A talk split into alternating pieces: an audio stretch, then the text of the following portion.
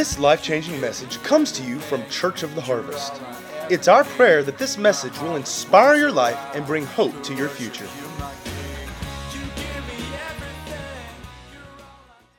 Last week we talked about Joseph and we talked about uh, the story of redemption being revealed and, how God had a covenant with Abraham. He wanted to keep that covenant. And he had to uh, save his family.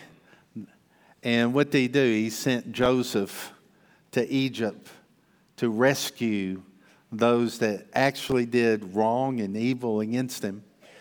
And to save, because God promised, I will make of you a, a new nation, a mighty nation.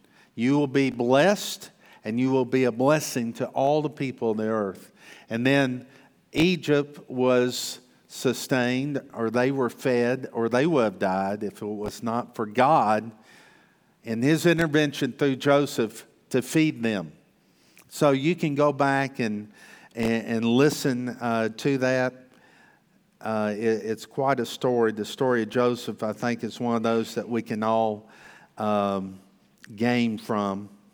All the stories you can. But you remember at the end, Joseph said, there's coming an end to this that we're going to leave Egypt because God promised Abraham this land, the promised land, and we'll go back to it. And it was to be, it was, the prophecy was 430 years. And actually, when you go back and study it, to today, that's when they left. And we're going to talk about them being released and leaving uh, Egypt today. But he said, Take my bones and said, I want my bones to be in the promised land, the land of covenant. And that's where we take up today with the, the story. And this, how many read there? Uh, chapter 4? That's most of us. That's good. So in chapter 4, we see that, let me tell you a little bit what's going on. There's some new pharaohs that go through the passing of time uh, and they forget about Joseph. They forget about how the uh, a Hebrew saved them. And they see this population of Jews or Hebrews that are just flourishing. They're multiplying. They're, they're everywhere. And the Pharaoh gets afraid and upset. He's threatened by them and says, You know, they could overtake us. So he said, We're going to get some, some rules and some policies for them. We're going to make them work. We're going to be, get these hard taskmasters over them and they had to they they worked and worked and said the harder they worked the more they increased and multiplied God's favor and blessing was upon the Hebrews, the, the, the Israelites, Israel. And so Pharaoh, he's just, everything he can do, uh, he needs to stop the Hebrews. So he comes up with this plan, and this is early in the life of Moses, who would be the one God would use to bring to flow deliverance or release them through out of Egypt, Moses has to be hidden away because Pharaoh said, Kill every baby boy that's birthed. And when you read it, even the, the, the maid servants, those that help with the, the birthing, they wouldn't do it. They wouldn't kill the, the baby boys. And Pharaoh said, Why? And, and they would say, Because they're just so healthy. When we get there, they've already had the baby. And said, God looked down and blessed them and gave them houses and, and increased their lives because he would not kill those baby boys. Now, let me tell you the story behind the story. The enemy is at work here, and he's trying to stop a Messiah, one that would be raised up to bruise his head. That's the one behind Pharaoh. Satan has a, is attempting to stop the Messiah from being raised up in this, this nation. Because he knows a little bit, he knows enough to know there's one coming that's going to bruise his head. So we see Moses, he's, what are they going to do? They decide to hide him. His, his mom uh, puts him in a basket in the Nile River. But they, they had a strategy. They knew that Pharaoh's daughter would come there and bathe, and that's something that um, royalty especially would do because the, the Nile River was sacred to them. In fact, it was the mother god was the Nile River. So they put Moses, they put him in amongst the, the reeds, and they had uh, Moses' sister watching. And when Pharaoh's daughter gets the baby, Miriam, who is uh, Moses' older sister, yells and says, Hey, do you want me to find a Hebrew that will nurse the baby for you? And she says, Yes. So Moses' mom, eh, with wages, gets to nurse and bring up Moses. Isn't that pretty neat? God worked this out and, and put them together. And then he reaches, he, he grows up, he reaches the age of, of 40 years, and he's, he's going along, and he sees an Egyptian that kills one of the Hebrews. And he looks around, makes sure no one's looking, and he kills the Egyptian. Now, he had a right to do this um, and you can read back in Genesis, in his heart, he was uh, shedding uh, blood because that there had not been innocence here. And anyway, I'm not going back into that. He felt like he had a right to do this. Well, the next day he's out looking around, and two Hebrews are fighting, and he, he tries to break it up, and they said, What are you doing? Are you going to kill us too, like you killed the Egyptian? He goes, Oh no. This thing is known. I thought it was secret. And he, he says, I've got to flee. So he flees the area, flees the scene, and he goes to a land. And, and we take up uh, Exodus 3. He actually goes east to the desert, land of Midian. Now, interesting interesting, Midian was the fourth son of Abraham. So he sits down at this well, and this well is Jethro's well, who was the priest of Midian. So he was a godly man. And anyway, he, he has some daughters, and he marries one of the daughters. He's content with life. And we take up Exodus 3. Now, Moses was tending the flock of Jethro, his father in law. He married one of the daughters, the priest of Midian, Midian, and he led the flock to the far side of the desert, desert and came to Hebron. Or whole, did I say that right? Hebron, the, the mountain of God. There the angel of the Lord appeared to him in the flames of fire from within the bush, Mo- Moses saw that through the bush, though the bush was on fire, it did not burn up. So Moses thought, I will go over and see this strange sight, why this bush does not burn up. When the Lord saw that he had gone over to look, God called to him from within the bush, Moses, Moses. And Moses said, Here am I. One thing I, I think is very interesting here, you notice he was on the far side of the desert. You ever felt like you're on the far side of the desert? Nobody knows you're there or who you are, whatever, but God knows. God can find you anywhere. he can get to you, I should say, anywhere that you are and speak to you. So Moses is told that he's going to be sent to Pharaoh. He's going to uh, go to Pharaoh and, and tell him, let my people go. God wants his family released from this bondage, that the cry of the Israelites has, has come to him. And the Bible says that God remembered his covenant with Abraham, Isaac, and Jacob. So God is a covenant God, and He was going to keep His covenant and make sure that everything was fulfilled. But Moses goes through excuses. When you read this, it, you know, every excuse that you can think of. He said, Who am I to do this? And God said, I'll be with you.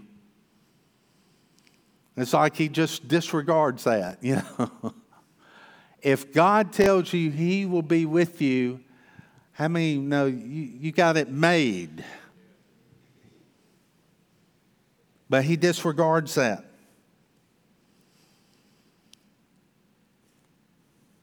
And what God is saying here, God is saying is not who you are, but who I am.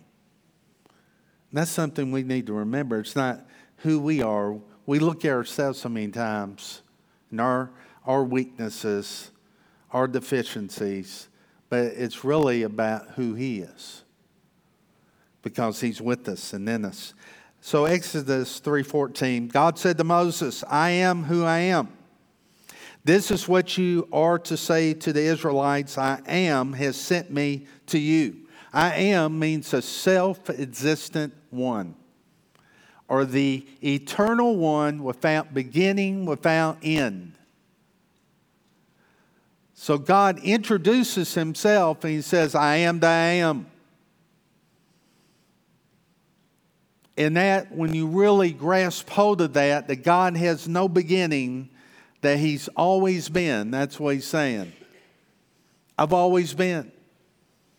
And what does Moses say next? He goes, Yeah, you've been around a long time, but I don't speak very well. And then God says, I'll be with your mouth. I mean, you would like to have God be with your mouth? Oh. And that's what God tells him. And he, he keeps on, and it's, the scripture says that God actually starts getting angry with him. God of creation, the self existent, the eternal one, who's always been and always will be,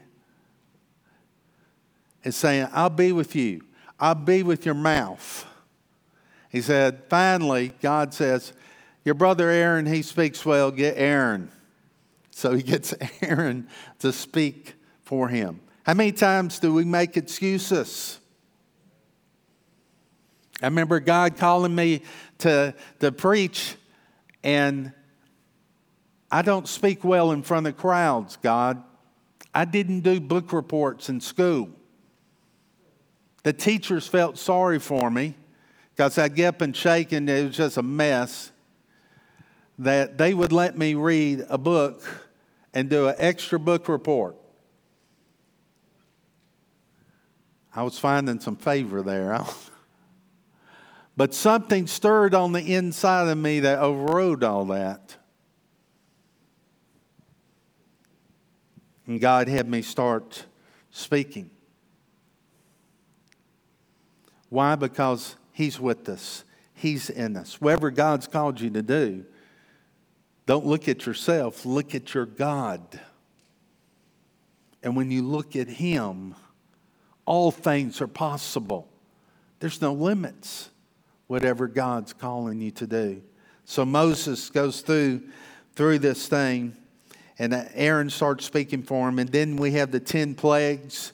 Every one of these were something to do with what they worshiped. I talked about the Nile River, that believe was the mother uh, of their of their gods. And what did he do? He defiled it with blood. It turned to blood. All their water turned to blood.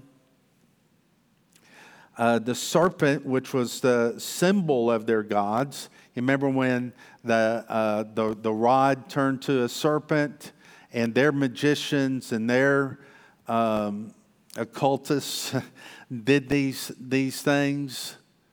What happened? The rod of God, God's rod ate their serpent. Ate their God, so what happened?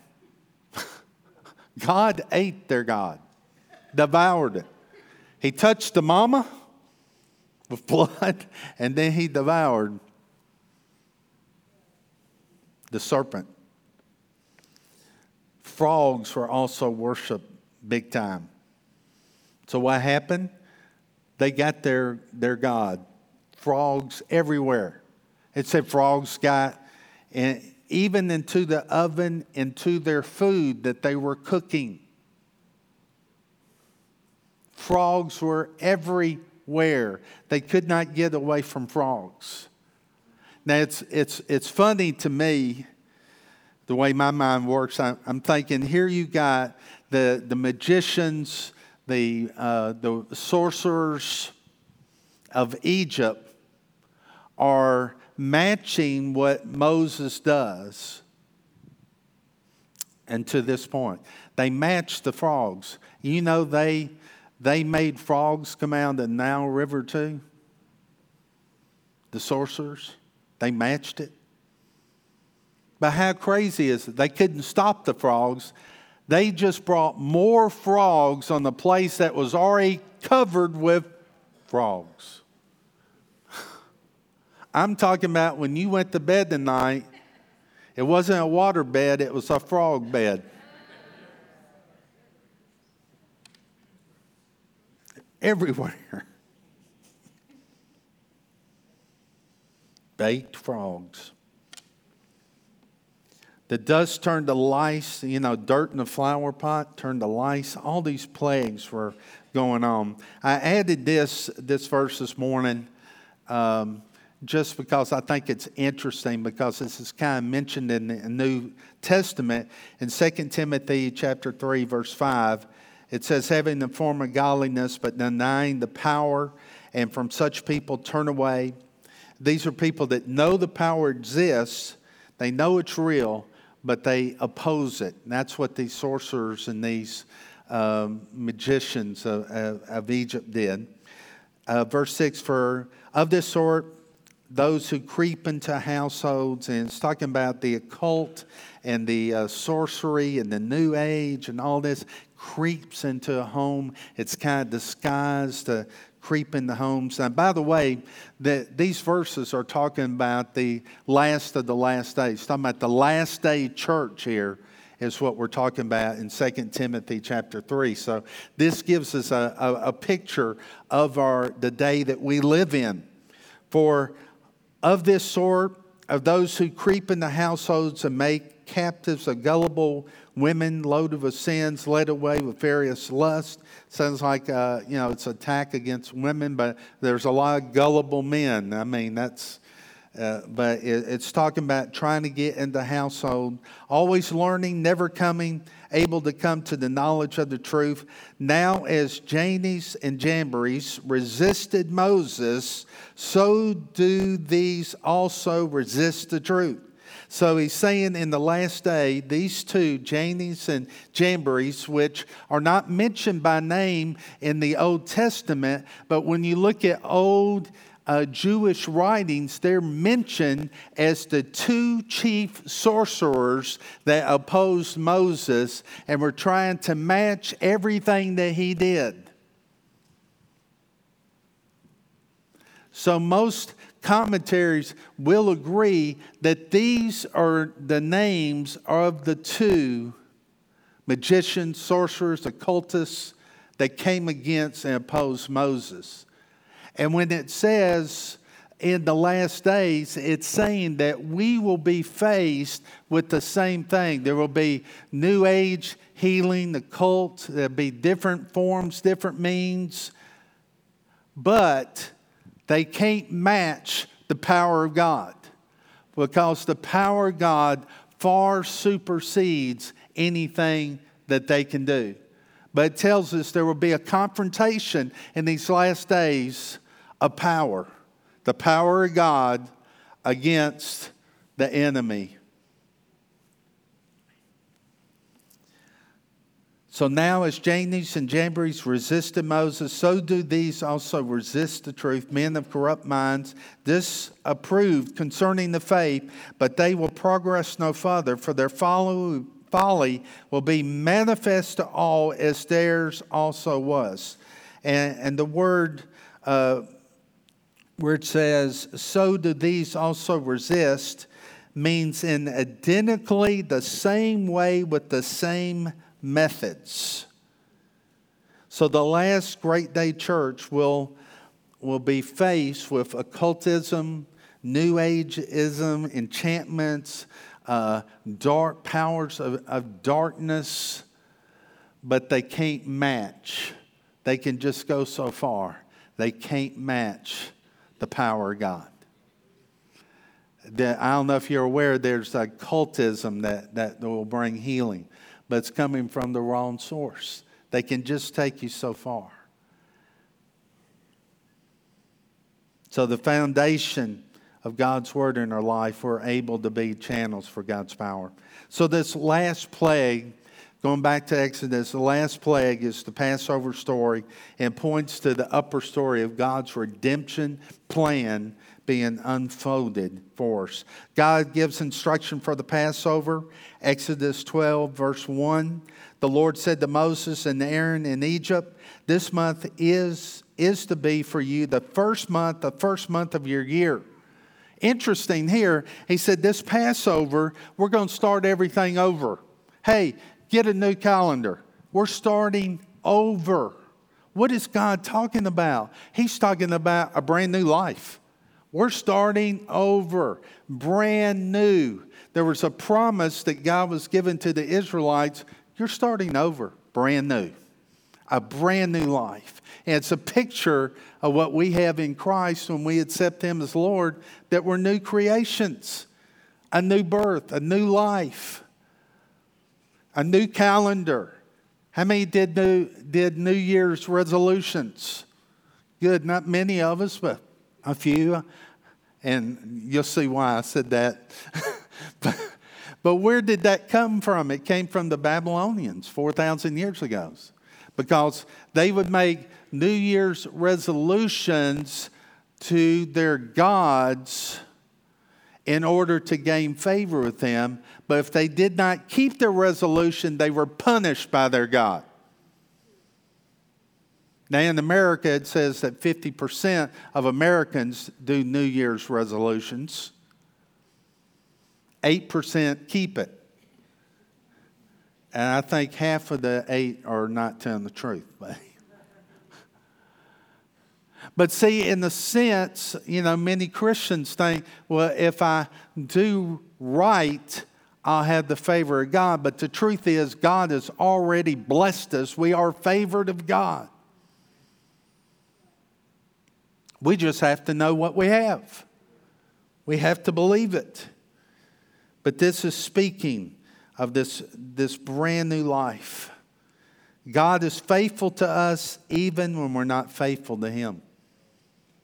We still have His favor. He's faithful to us when we're not faithful to Him. God keeps His promises, and we decide if we're going to believe His promises or not.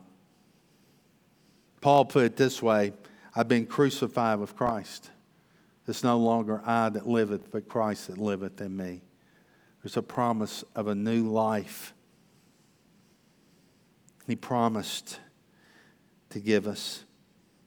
It's not anything that we do to get it, it's just believing, just receiving. You can't, you can't earn this. It's not a resolution, it's desperation that you see that you need a rescue. You need a release. You need to be set free to a whole new life in Christ. In verse 3, it says, Tell the whole community of Israel that on the 10th of this month, each man is to take a lamb for his family, one for each household. Here we see corporate identity that God is, is molding them into a corporate unit, a identity. And, and you know, He did this, He had the 12 tribes, bringing them together as a community.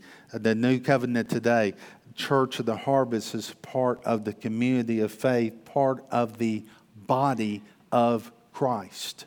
So we have a corporate identity. It was very costly for Jesus to give us this new identity.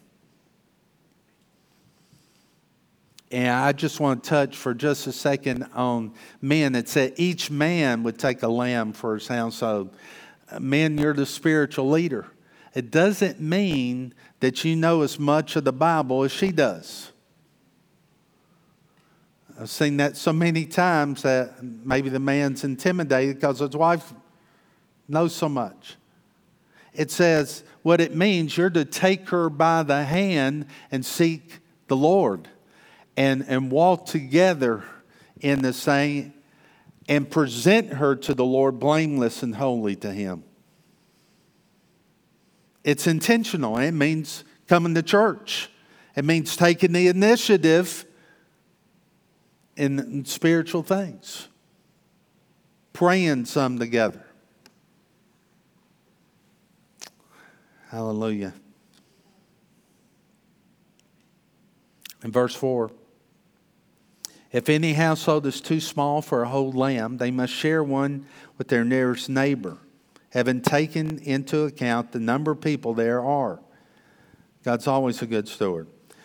You are to determine the amount of lamb needed in accordance with what each person will eat.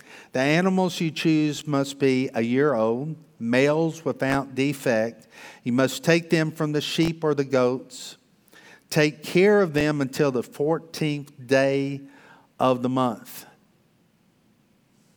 And when all the people of the community of Israel, uh, when all the people of the community of Israel must slaughter them at twilight. So we see here a young male, healthy, without defect. They were to watch them for four days. Interesting, Jesus went in uh, Jerusalem four days before Passover.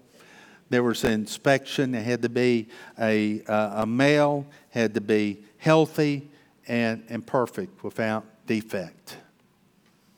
That's what this Passover uh, was about. And of course, we know that none of us are perfect, but you get the picture. We had a perfect one who took our place. He was perfect for us. Verse 7 Then they are to take some of the blood, put on the sides, on tops of the door frames of the houses where they eat the lambs. So here we see the power of the blood. We sang, sang about this morning. The door frames were a connection to the dwelling place. It was a sign of faith of what was on the inside of the house the blood. Jesus said, Let your light shine before others that they may see your good deeds and glorify God. We're to let our light shine. We're to be a sign of faith on the inside, that He dwells inside of us. Doesn't mean that we're perfect. No one's perfect but Him. And we're not self righteous pretending to be perfect, but we serve the perfect one. Sometimes a, a good deed could just be in coming up and saying, Forgive me, I was wrong.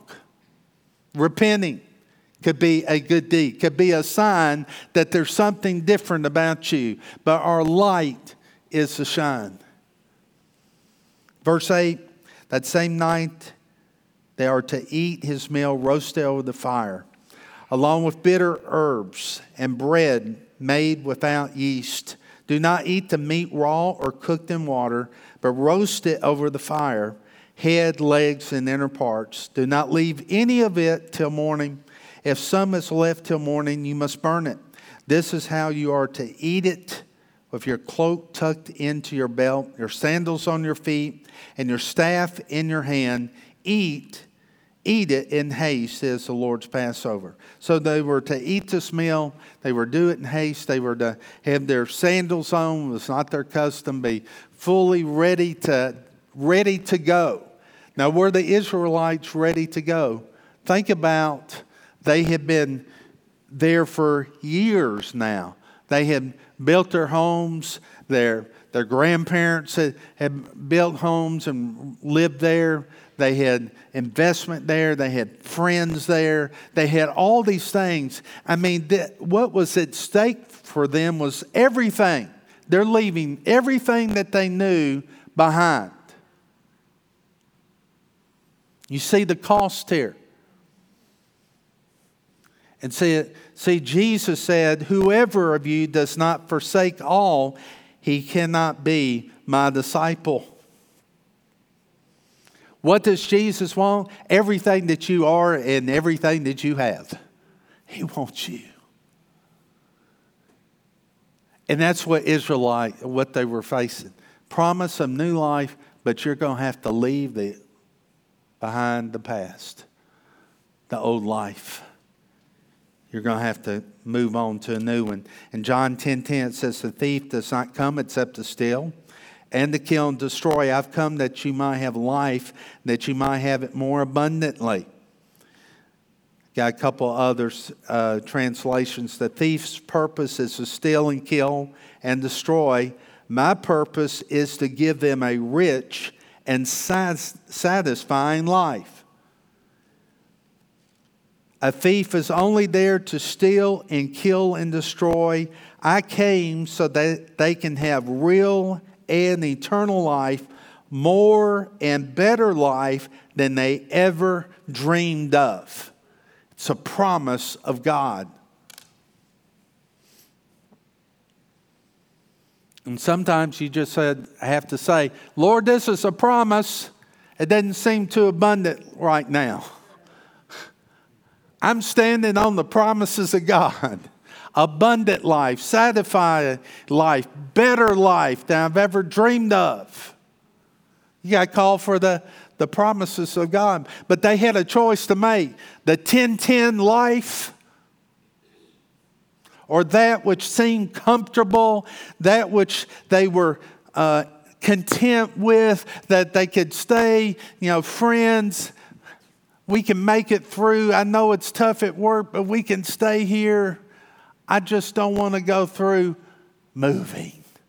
I don't want to go through, we're going where? The rumor is we're going to the desert. No, no, no, no. Yeah, I, I, I, this is getting better all the time here. But see, that, that ordinary life, that life we think that is safe, it's not safe because there's a thief and he's already stealing if you're not experiencing abundant life. But the 10 10 life is available for us. It's a promise of God. It's not just some kind of make believe thing, it is actually a promise of God for us that believe. Verse 12 On that same night I will pass through Egypt, strike down every firstborn both men and animals. I will bring judgment on all the gods of Egypt. I am the Lord. The blood will be a sign for you on the houses where you are. When I see the blood, I will pass over you. No destruction, destructive plague will touch you when I strike Egypt. Interesting in the land of Goshen, I didn't mention it, the plagues didn't touch, touch them. The Hebrews were fine. It was just touching the Egyptians. But we see here that there was a, a judgment coming suddenly, finally. Now, there is a judgment day when everything that is wrong will be made right. But the blood on the door frames at the top, on the sides, formed a cross. And when God looked down and he saw that, he saw the substitute. He saw the true Passover, which is Jesus Christ. See, all this was a picture, a shadow of an actual event that would take place in the life of Jesus. And It's being played out before them in this picture, this shadow, this symbol. All this was a symbol of an event that was coming. The covenant was not going to be made with the blood of animals, but the sinless blood of Jesus. And what happened when God looks down? God's justice is satisfied. Love doesn't win over judgment, love satisfies judgment. That's shouting ground there, if you get that. God is a just God, but love satisfied judgment and therefore He passes over my life with judgment. It passes over us. Hallelujah. I'm a lot more excited than you are. So, how does God destroy sin in us without destroying us? He sent a substitute who took our sins, our guilt, our iniquities, paid the price for us in full, that justice was satisfied. John the Baptist said, Behold, the Lamb of God who takes away the sins of the world. 1 Corinthians 5 7, Christ, our Passover lamb, has been sacrificed for us. Jesus is our high priest. You have a personal representative at the right hand of God. It's Jesus Christ, the Passover lamb, the Lamb of glory, the right hand of the Father. You see in your notes here, it's, it says God's calling and purpose for our lives is not based upon our strengths or weaknesses, but upon the strength and might of God if the shadow, the picture of redemption in this Passover, could deliver Israel from Egypt, how much more can the real Passover, Jesus Christ, the Lamb of God, set you free? I mean, they left full of gold and silver, and none of them were sick. And this was off the shadow, off the picture of that which was coming. God's ultimate goal in Christ was for us to experience His love, life, and acceptance so we can have a personal, intimate relationship with Him. God took our place, Jesus took our place, so He received what we were and what we deserved. What we deserved, Jesus took. That should keep us praising and worshiping for eternity right there while we receive what He is and what His life deserves. He de- his life deserves heaven to be with God the Father. We get what He deserves, we get eternity with God. Hallelujah. Let's bow our heads for just a moment.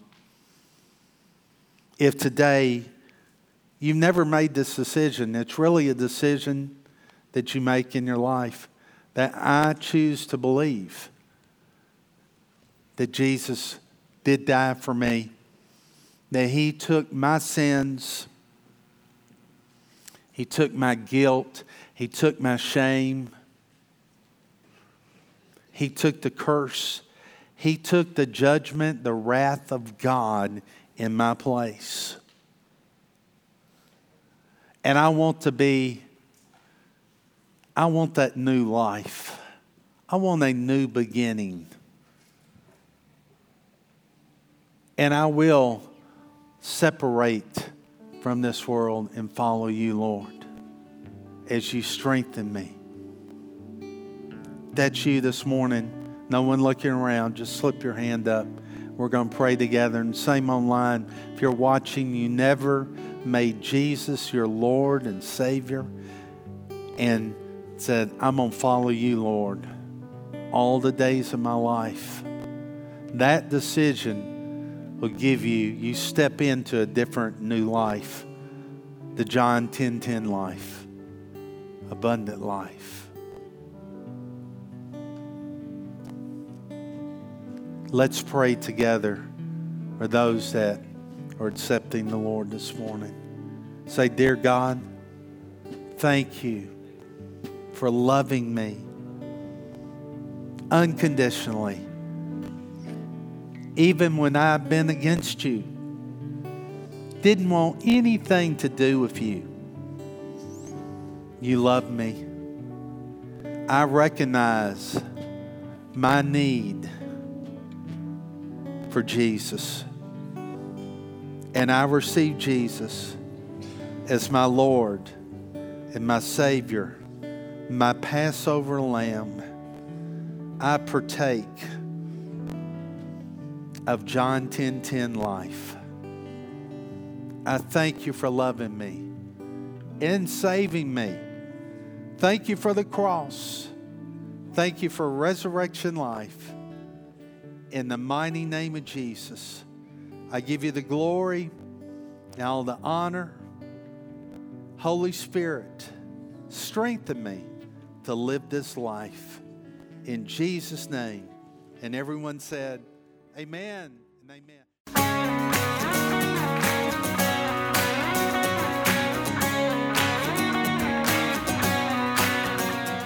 If you'd like to get more information about resources from Church of the Harvest, please check out our website at midsouthharvest.org. You may also contact us by phone at 662 890 1573 or toll free at 866 383 8277.